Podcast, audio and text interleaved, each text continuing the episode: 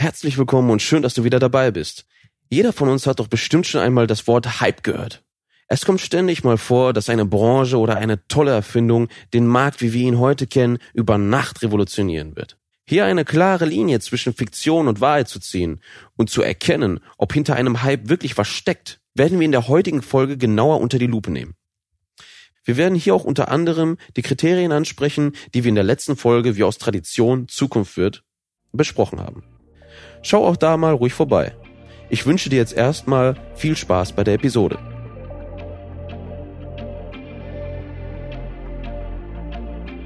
In der Welt der Börse geht es rau zu.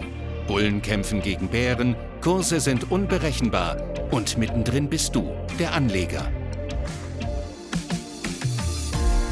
Mit dem Wissen aus diesem Podcast behältst du die Kontrolle über dein Kapital, denn du wirst verstehen, wie du richtig investierst und Risiken als Chance begreifst.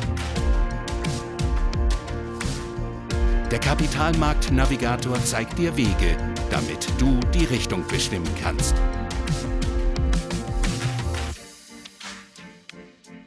Bevor wir uns in die Tiefe begeben, sollten wir erst einmal klären, was genau ein Hype ist und wie er entsteht.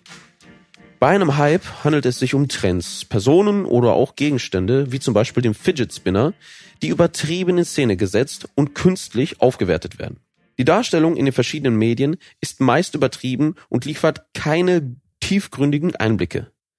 Die Begeisterung ist meist nur oberflächlicher Natur und von kurzer Dauer. Also das heißt, ein Hype erlischt, sobald man nirgendswo mehr von ihm hört.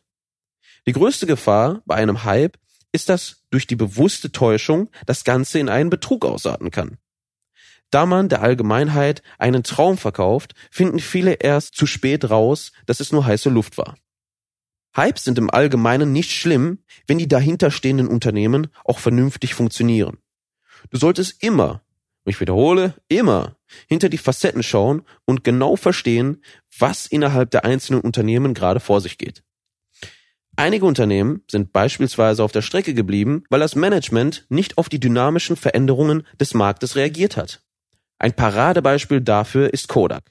Ein Unternehmen, das über Jahrzehnte den Markt der Fotografie stark dominierte, verpasste den Umschwung von der Digitalkamera und meldete im Jahre 2009 Insolvenz an.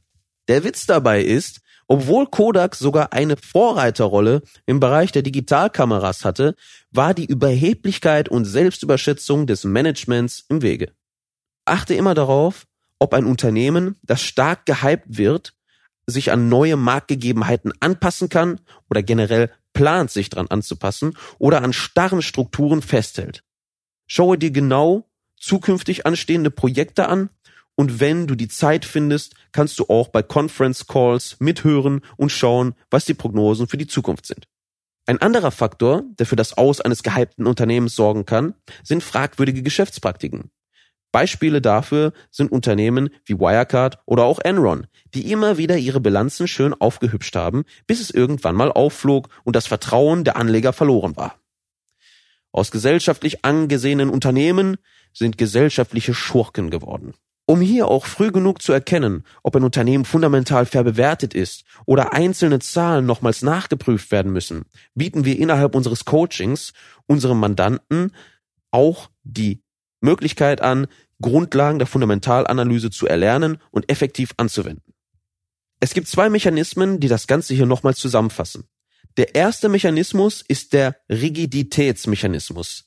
Schwer auszusprechendes Wort, ich gebe es zu bei dem sich gewisse Prozesse im Laufe selbst verstärken, wie beispielsweise die Selbstüberschätzung Kodaks, die im Laufe der Zeit immer stärker wurde.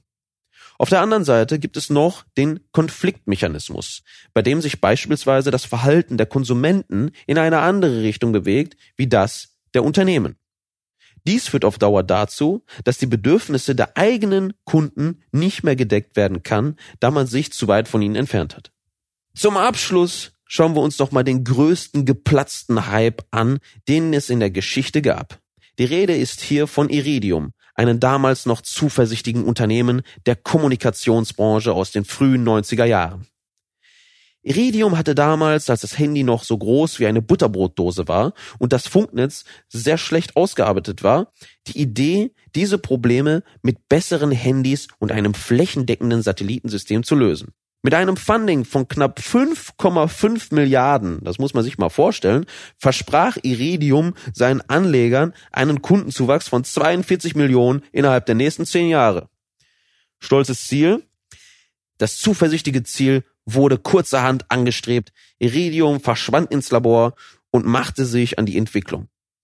Die Satellitensysteme und Handys, die nach knapp zehn Jahren auf den Markt kamen, haben sich nicht, ich wiederhole, nicht den neuen Marktbedingungen angepasst.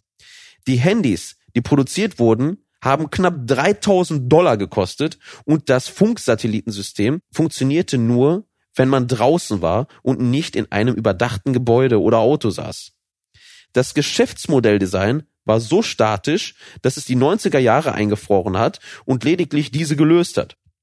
Was du von Iridium lernen kannst, ist, dass der Ausschluss der Kundenentwicklung, das Forschen und das Außerachtlassen von dynamischen Entwicklungen innerhalb des eigenen Unternehmens das Fundament für ein solides Geschäft zerstören kann. Wenn dir die Folge gefallen hat und du uns unterstützen möchtest, dann teile sie gerne mit deinen Freunden. Bis zum nächsten Mal, euer Dries.